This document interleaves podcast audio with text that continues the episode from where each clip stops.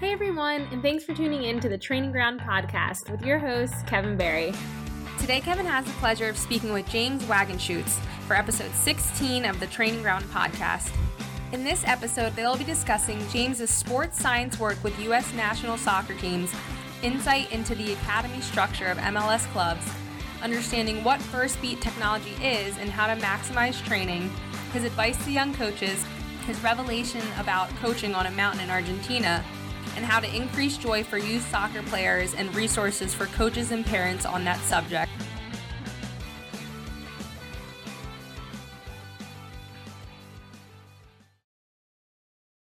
Morning, James. How you doing? Yeah, I'm okay. Nice to see you. I appreciate you coming on. Thank you. Yeah, thanks for having me. So, okay. You can, you can hear me okay? Yeah, perfect. Yeah. problem. All right. Um, eh, are you in Colorado at the moment? Then I know you've Yeah. been around a little bit. Cool. Yeah, I'm, I have been around a little bit, but uh, Mm-hmm. Colorado's been kind of the main the main place for the last 25 years. Awesome. Awesome. Good stuff. Um, I know we first met um, virtually, I guess, through the NSCA um, special interest group on Facebook for soccer specifically. And uh, you'd reached out to talk about uh, joy in elite athletes, uh, specifically with youth uh, players in the soccer realm. But before we do get into that, can you just give me a little bit of your background? Like we said off mic, you have been at a, a couple of different places and uh, a couple of different roles as well. So can we get into that a little bit?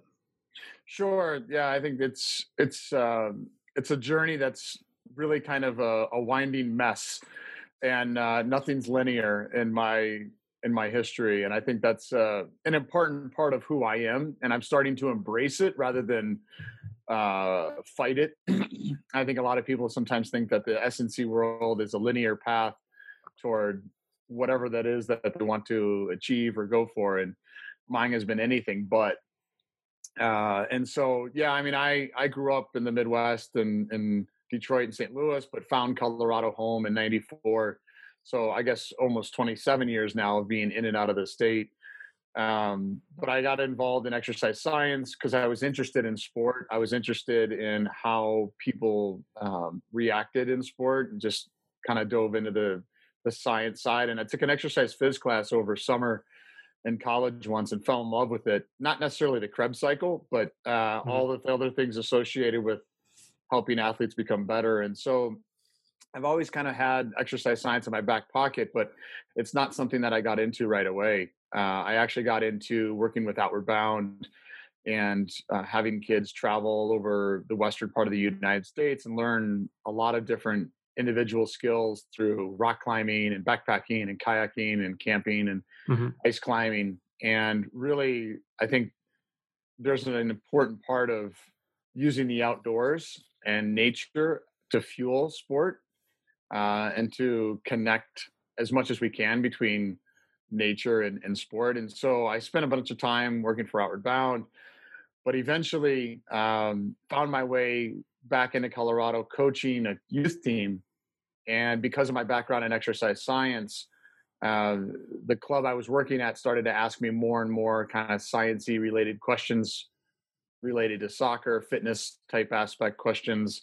This was 2005, and so it kind of been on a journey of going through the process of kind of relearning and re-educating myself. Ended up getting a master's degree in sports medicine with an emphasis in strength and conditioning. And um, and ever since then it's been i've been really fortunate to have multiple experiences um, united states olympic committee u.s army air force uh, colorado college regis university. And then eventually got hooked up with a friend who was working with a youth club and uh, they wanted someone to build an athletic performance program for their you know 3000 youth players in their soccer club uh, from scratch. And we so that was really kind of the the thrust to you know over the last nine years now of doing it full time was taking that program building it from the scratch getting interns figuring out things as we go making mistakes learning trying to grow a budget uh, you know trying to get consistency down within uh, coach adherence player compliance those types of things and really uh, so because of that i needed to make a lot of connections i needed to find out like who can help me uh, and who is willing to help uh, who also is open minded and willing to share. And I just started knocking on doors and making phone calls. And um, I feel like I've been really, really uh, blessed with opportunities to meet various people along the way. And probably the most influential person has been Bill Knowles, who's a reconditioning expert based in Philadelphia, uh, who's worked with elite athletes for the last 30 years.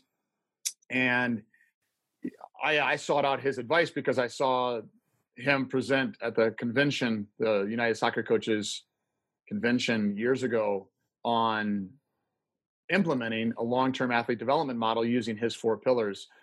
Um, and I got to know Bill uh, remotely, had conversations with him, and really kind of shaped and influenced how I help train and develop soccer players, but also just athletes in general. So I was fortunate enough um, through the experiences with that club of building the program to get hooked up with uh, U.S. soccer through some old contacts and ended up working with the national teams, the youth national teams doing sports science, kind of the, the exercise phys, the whole physical pillar, if you will. Mm-hmm. Yeah. Um, and that led to a number of other opportunities. Uh, one working at the Philadelphia Union Academy with Bill, alongside Bill, under Bill, uh, every day, learning from him, uh, but also being able to have the room to grow and implement new ideas. So, unbelievable experience. Really, kind of a, in many ways, kind of a capstone opportunity for me to spend every day with him and um, and work in one of the best academy environments in the country and uh, and in the last year and a half, I've been with the Colorado Rapids Academy, doing essentially a similar model, a similar program, uh, with less uh, less resources as far as a facility is concerned, doing everything outside, doing everything remote. So, mm-hmm. um, and then along the way, I, I started my own company, consulting, uh, and just kind of saying like, look, I, I, think I can do some things on my own and help guide coaches um, and be really specific with their needs. So, it's been it's been a very uh, meandering journey, uh, one that's never going to stop until I'm I'm down, and mm. uh, and I think it's it's allowed me to connect with people that maybe I, ha- I wouldn't have connected before, and it's also one of those where I think people see it and go, "Wow, I wish I could be in that environment," uh, but know that it also comes at a cost, the mm-hmm. social cost, uh, an economic cost, um, a lot of late nights, uh, a lot of hours away from a family, and you know, eventually, I'm starting to look at it, going, okay, what's the what's the end game here uh, besides being down, if you will, and I would just say that the journey for anybody out there that's trying to look at it and say, uh, where are they headed? Where are they going? You're going to need help along the way. And along the way, don't lose track of having fun. Because mm-hmm. if you're not going to have fun then then don't don't do it. Absolutely. That makes sense. You have a unique insight in that you were um, on your journey in strength conditioning and sports science but you were also um, an assistant coach for men's soccer at the coll- collegiate level. Is that right? Yeah so i i really fortunate um, i i wrote an email to a gentleman named horst richardson who on the coaching side influenced me more than any other person uh, he ended up coaching at Colorado College for 50 years, five zero. He was a professor of German for for 42 or 43 of those years. Uh, but he's also the head men's soccer coach. And I wrote an email to him out of the blue because I was living in Colorado Springs at the time, uh, working for the U.S. Anti-Doping Agency or USADA mm-hmm. in athlete education. And I said, "Hey, I'm I'm starting to coach soccer again uh, I want to get back into it. I have a background. Would you be willing to meet with me? And so we met for a coffee one day. And, and I think mainly because I have a German last name, uh, there was a huge uh, connection there. Some there. respect there. Yeah. Some respect. Yeah. And mm-hmm. I think, you know, and the more I've learned about it, the more the Germans really do stick together. Uh, mm-hmm. And so he took a chance on me. And, and that was December of 06 um, and I stayed with Horst for seven, well, six fall seasons, seven years. Um, had a great time, really got mentored. And uh, because of my background in fitness, I ended up doing all the fitness programming and uh, periodization things and, mm. and really kind of um, went on that journey. And then spent three years with Tony McCall at Regis, which is Division two school in Denver when I transitioned to the youth club up in Boulder. So yeah, nine, nine fall seasons in college soccer. Um, and I do I do think that's one of the unique things, Kevin, is is being able to blend kind of being a an assistant college coach, being a head coach, director of coaching, while still also understanding and, and, working in sports science. Yeah, that's a pretty unique position. I remember when I was a grad assistant in strength and conditioning, um, at one of my schools that I worked at, and um, I played soccer myself in college. But the head strength and conditioning coach said, um, I was trying to figure out a schedule where I could kind of help out with soccer a little bit on the actual soccer side of things, not strength and conditioning. And he had said at the time, well, you better choose one. You know, you can't do them both. And uh, I ended up going with strength and conditioning, but it can be really difficult to try and blend those two together. But it seems like you've done a really good job. Um, when you were first kind of starting out at the university level, was it always the case that you wanted to work in soccer? Um, did you play growing up, or was it just a case of here, here we go, this first job's in soccer. You know, I'm I'm going to see how it goes. I grew up playing playing soccer. Uh, four years old, you know, I, I, I, played pretty much my whole life, but I was a multi-sport athlete, and I uh, so soccer wasn't my. It was probably the sport I was the best at when I was younger. Uh, but my parents were really big believers in giving me multiple opportunities to experience different sports, different different friends, uh, and so that was really influential on on where I'm at today because I'm a huge proponent of multi-sport athletes. Uh, I really want young children to participate in multiple sports, experience different uh, avenues for their potential, and so soccer was one of those that I was always drawn to. But it wasn't until a climbing trip, uh, 2002, where I went to Aconcagua down in Argentina. Uh, was able to summit you know, it's the highest mountain in the Western Hemisphere. Wow. And I coming down off that mountain, we we so we we spent basically 15 days on the mountain doing double carries on the backside of it, and then we summited, uh, which was was really tough. It was a tough mountain, and on the way down, I just kind of had this epiphany that I think I want to get back into soccer. Like I, I mean, I love climbing, and I continue to be in the outdoors but I just said I think I want to make soccer my full time gig. How do I how do I do that? And um, and that was kind of the beginning of of spending you know the last 18 years more or less in soccer. Mm-hmm. Excellent. Um, now you've talked a little bit already about working with youth athletes and having a long term um, athletic development plan.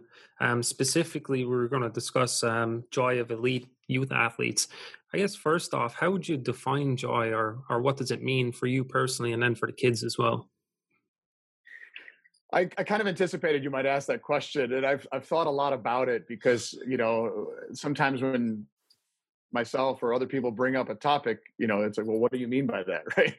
and uh, I, to me, joy seems to be an inherent state of almost an, an inherent state of flow with a smile mm-hmm.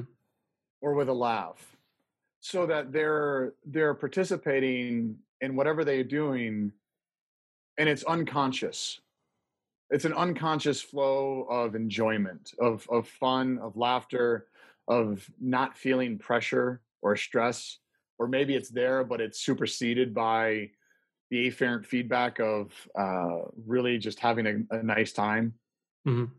And so when I look at when I look at youth participating, I say, well, okay, who's laughing? Who's smiling? Who's who's got a nice rhythm to their body? Uh, who's moving well today? Who seems to be in an almost unconscious state of just being very present? Mm, that makes sense. You know, I think we're on the same page with that. Um, I remember in grad school, I was taking a recreation class, and um, I'm not going to pronounce the last name correctly. I got to put in the show notes, but um, Csikszentmihalyi, something like that, talks about flow state, and almost word for word is what you said. Um, being completely absorbed in an activity, especially an activity that involves creative abilities.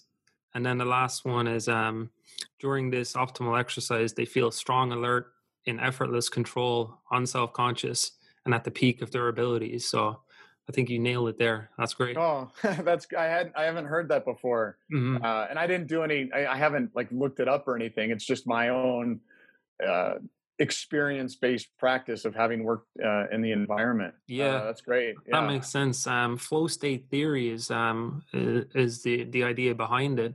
Um, but kind of before we get into that in a little bit more detail, um, why is it lacking? Is it coming from the top, um, from leagues, or is it coming from parents or coaches, or a combination of everything? I would say everything. The, the the shift that I think we all are aware of in the last 10 years has been driven primarily through ego. And that ego continues to drive tournaments, it drives dollars, it drives um, separation or stratification of talent uh, based upon a perception that may or may not be correct of someone's ability at that any given moment. And we all know the surveys that are out there that say, you know, kids, children get into sport because they want to have fun. They want to have fun with their friends. Yes, they want to challenge themselves. They want to continue to grow. And I think that while that is the survey, those are the survey results, and I think those are widely known and widely accepted. There isn't seem to be a organizational influence, at least in our sport, enough to make it a policy or make it a protocol that um, fun is like at the number one top of every club soccer's uh, value. like, mm-hmm. You know, it's uh, if you were to go around and take a survey of the club organizations and say, why do you exist? Is the word fun anywhere in there? Is it in their mission statement? Is it in their purpose?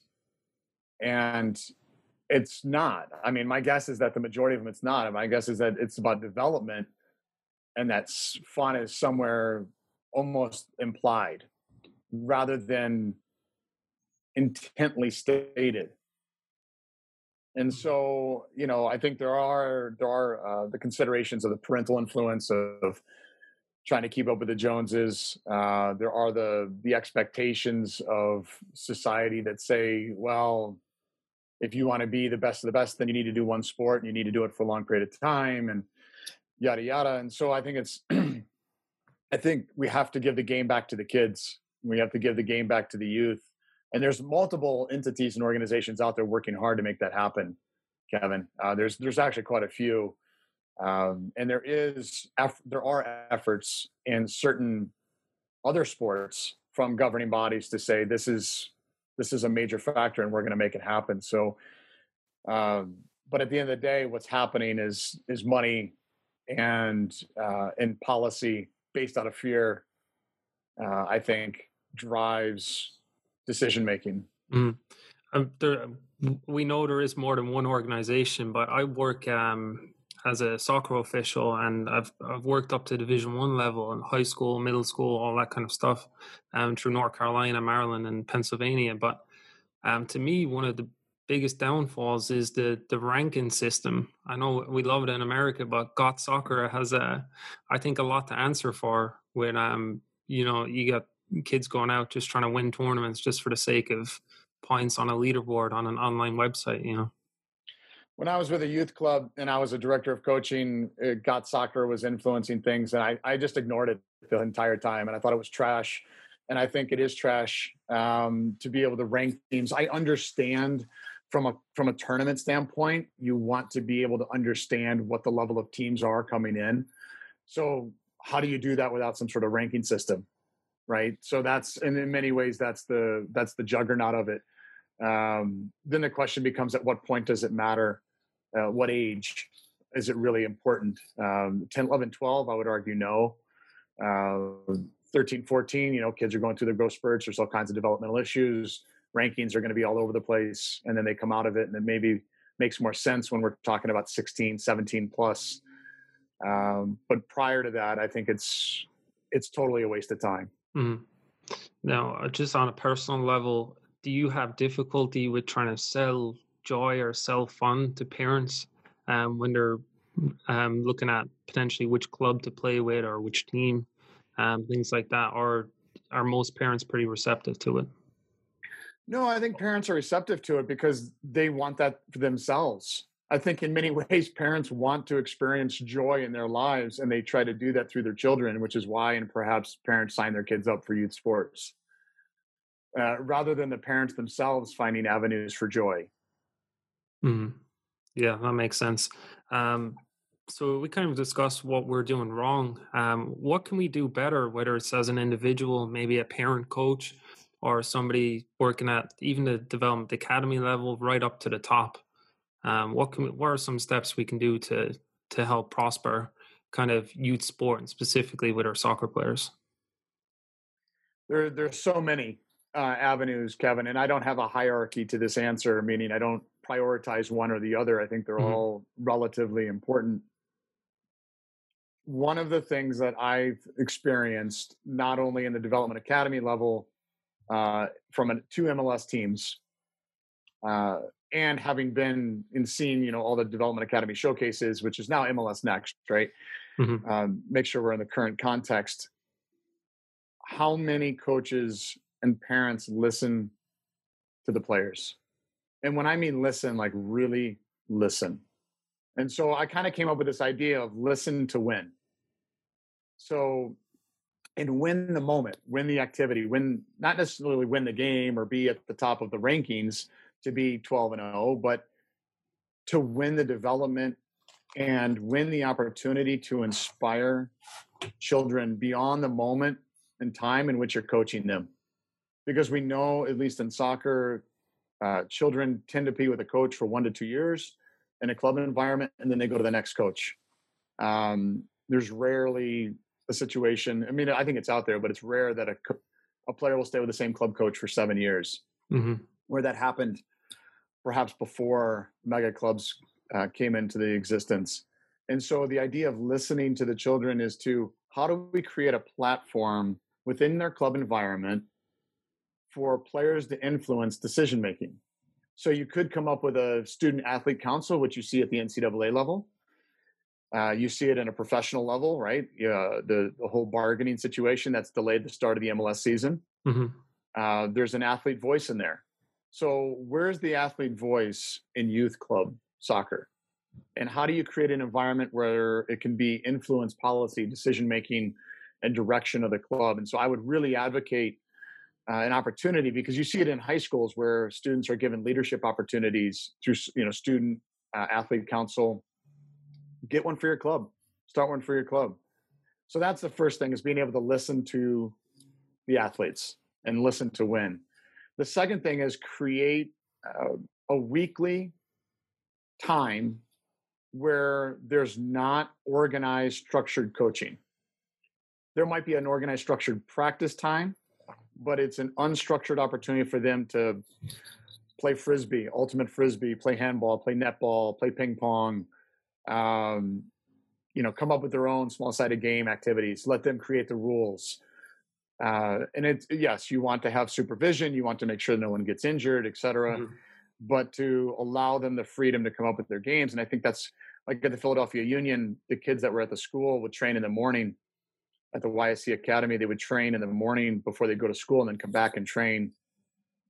And one of the things we were really big in, and this is where Bill influenced, was you needed to have uh, coordinated competitive games, tag, right, handball. Maybe we're going to play badminton.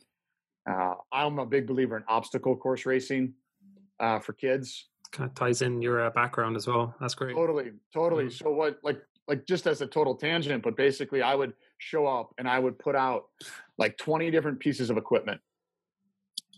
You know, maybe there's five balls, a couple of uh, tennis rackets, a couple of noodles, uh, some fit balls, a football, a rugby ball, um, some hoops. And I'd say, you guys have a half hour, come up with your own game, your own rules.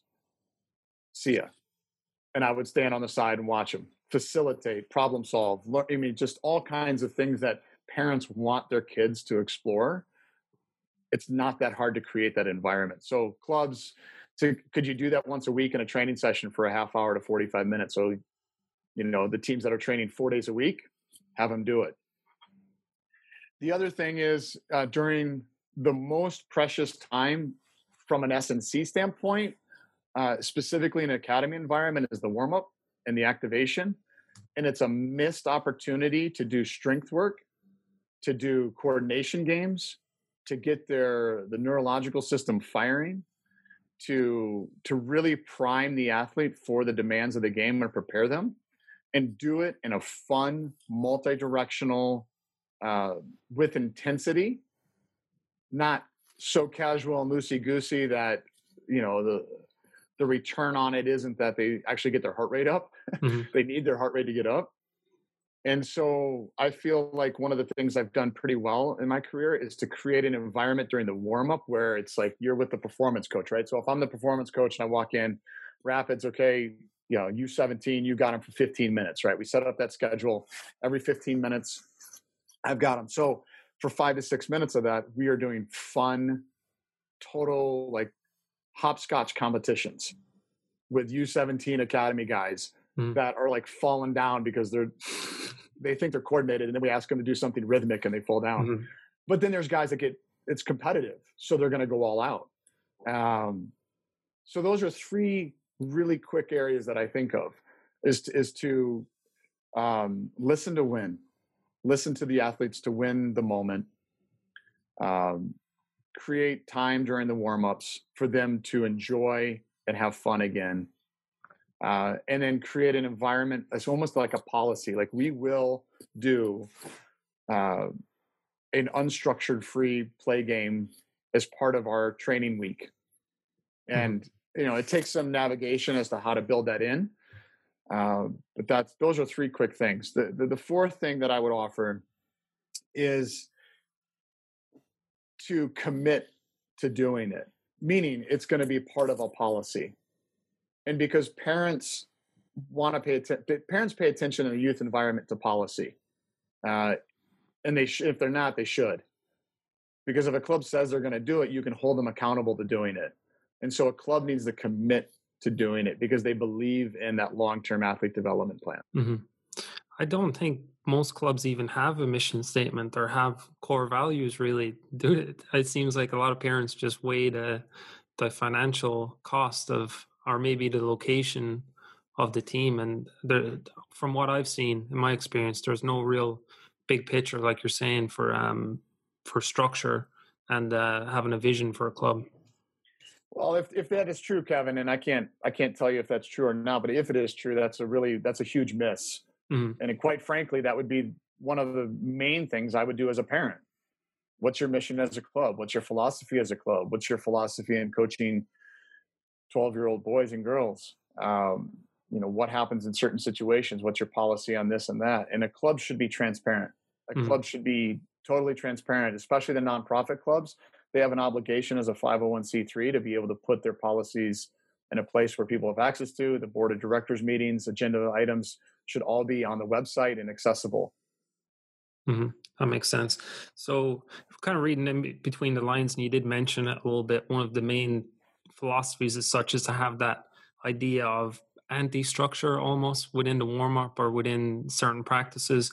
Um, how how do you go about doing that on a day-to-day basis? Because um, I'm sure it's more work on a coach's end, right, to try and get some creative ideas and and just have that time um, each session or each week?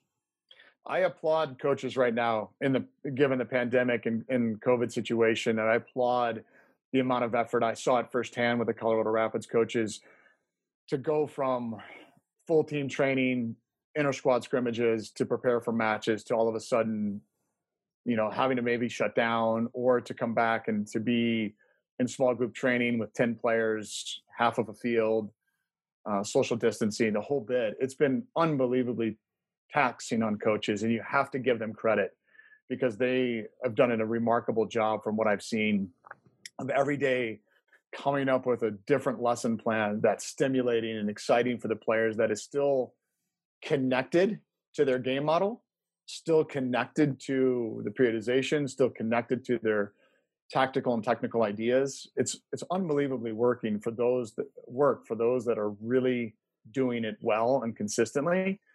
And at the same time the coaches need a break. Like they would almost love to just turn it a session over to a performance coach and say okay you've got them for 45 minutes. Thank oh i can sit back and relax for a little bit. Of course yeah. Yeah so i mean I, I it's been it's been a grueling year for coaches to be able to come up with different lesson plans. And I know that's been a lot of talk. There's a structure that I always work with uh, for all the activations and warm ups, no matter the level, even if it's eight year olds and nine year olds. It just means that the emphasis of the key point, so let's call it stability, for example, mm. um, being able to land after a jump or or um, being able to hold somebody off in a 1v1 the coaching cues are going to be different right? So the the 8 year old the 10 year old versus a 17 year old the coaching cue is going to be different because know, I might be starting out with a younger player who may not know me and may not know the the cue I want to give them and what that means so I have to do more demonstrations. Whereas the older player maybe it's one or two uh, analogies and they've got it and they go. Um, and analogies are probably the best thing for people anyway mm-hmm. uh, to be able to look at a picture and, and do it. And so the structure is still the same, but then within that, I look at the periodization of not just the the physical periodization, but everything. And you say, okay, you know what? We need to ramp up the intensity on this day. How are we going to do that with a stability type exercise here? Okay, so do I have to do less reps or more reps? Do I have to involve contact? Do I need a ball or no ball? And and modify like any coach would do and adapt based upon where they're at in any given moment. Awesome. So having that template or that philosophy does make your decision making day to day a little bit easier. Totally. That's exactly it, Kevin. It, in mm-hmm. many ways, it eliminates extra work because there's a template. There's a template that has a decision making tree, and and that that just eliminates certain choices, right? Okay, if it's a match day minus one, okay, we're not doing these these four things uh, so it's a menu, but awesome. but cre- having that menu, and that's really what I learned from Bill um, prior to me going to the union. But then when I got to the union, it was just became embedded. Right, this was the menu of options that are going to develop athletes uh, to develop the robustness, reduce the risk of injury, and now you just modify and move around the exercises uh, based upon where you're at in the year. Mm-hmm. That makes sense. Can you talk a little bit about just a big picture overview of what an actual development academy is and uh, how many kids you might be working with on a day-to-day basis. Um, obviously, it depends on which club you're at. Not all are the same. Um, but for listeners that might be like, "What's an academy?" Um, can you explain that a little bit?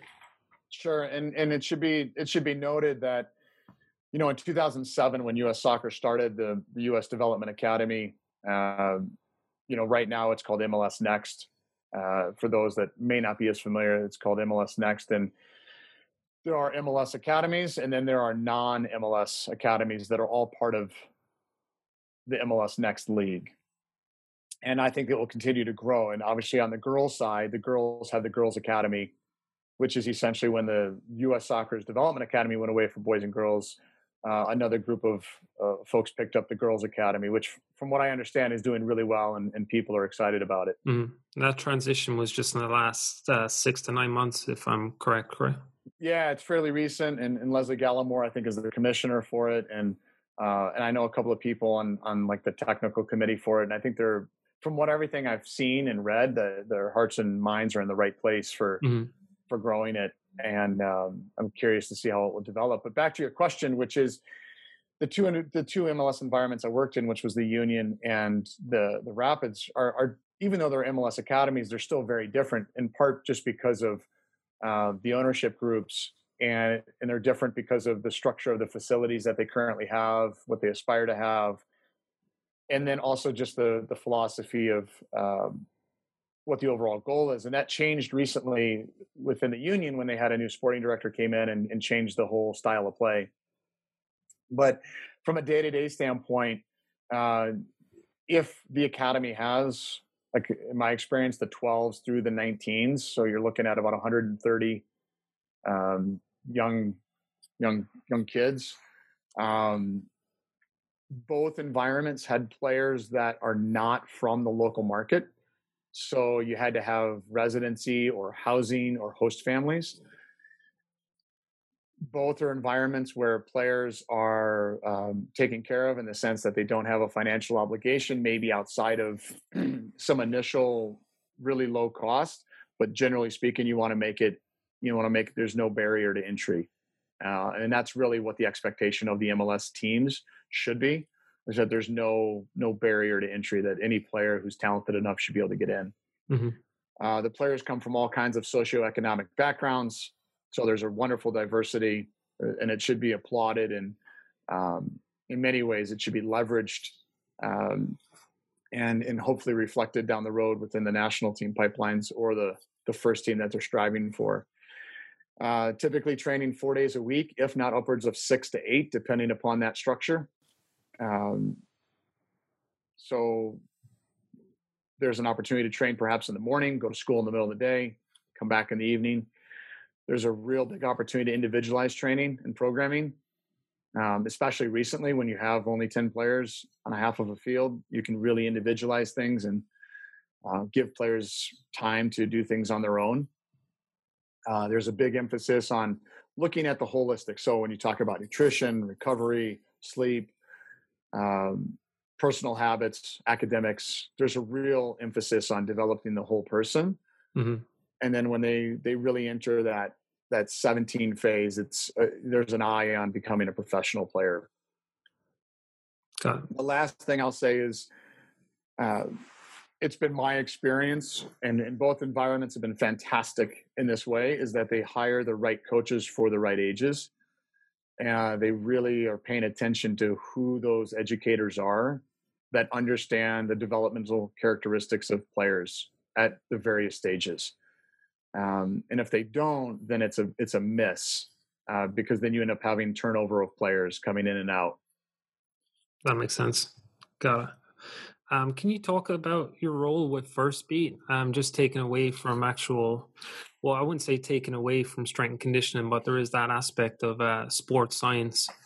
Um, so, can you discuss um, what exactly Firstbeat is and, and some of the products or services you have out there?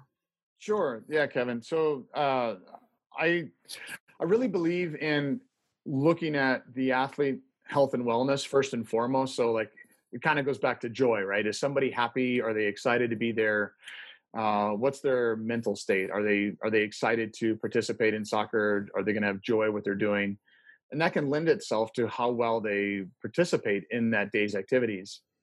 And one of the things I started going to the convention, and I looked around and I said, "Man, there's not enough dialogue on uh, technology and how to support athletes' overall wellness." And so several years ago, uh, I'm, I was lucky enough and I'm fortunate enough to be like a presenter at the convention. Uh, and so I started talking about conditioning and what that would look like. And people still kind of have this question of overall, like, how do you train fitness in soccer? And the reality is, is you play soccer. Um, and one of the things that I, I, kept thinking about regarding exercise science was this internal response, this internal load what's the internal what is somebody holding on to or what is somebody releasing internally? Uh, not just through their heart but through their chemicals et cetera. And so i had the fortunate opportunity to use Firstbeat and it's a it's it's essentially as a software company that specializes in hrv so we use every beat to capture the internal load response to training. And at the convention, what we did was we put heart rate monitors on an older team. We didn't use real names, and we put it up on the screen. And then I would run I ran a session, one v ones, two v twos, three v ones, transition type activities, and I could show the heart rates of the players live and educate the coaches about the internal response because we know the game is played at 85% max heart rate we know players need a basically at 70% VO2 max. And so Firstbeat, what it does is it captures the internal load. We use software to be able to show real-time data.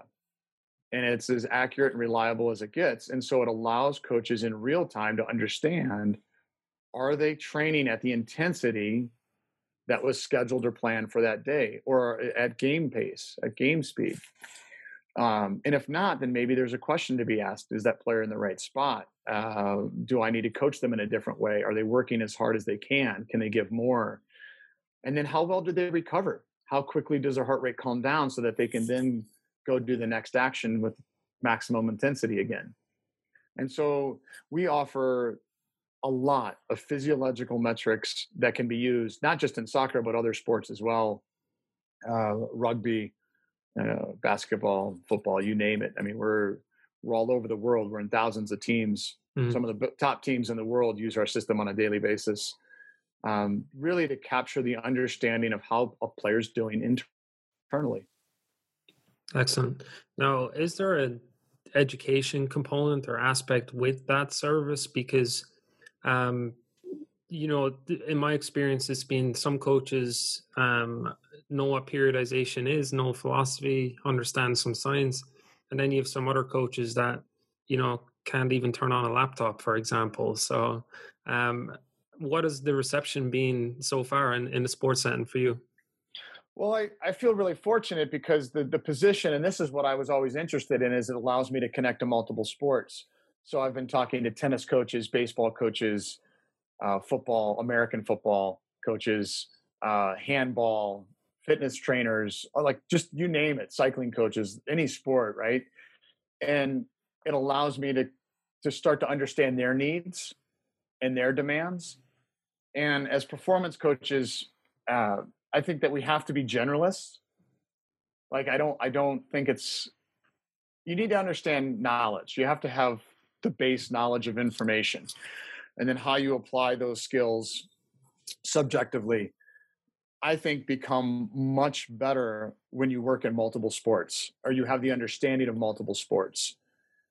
And so some coaches like if i'm talking to the kansas city royals i don't necessarily need to educate them on performance science. There, yeah, I know John Weigel actually had a, a Skype conversation with him a couple years back, and he's got to figure it figured out.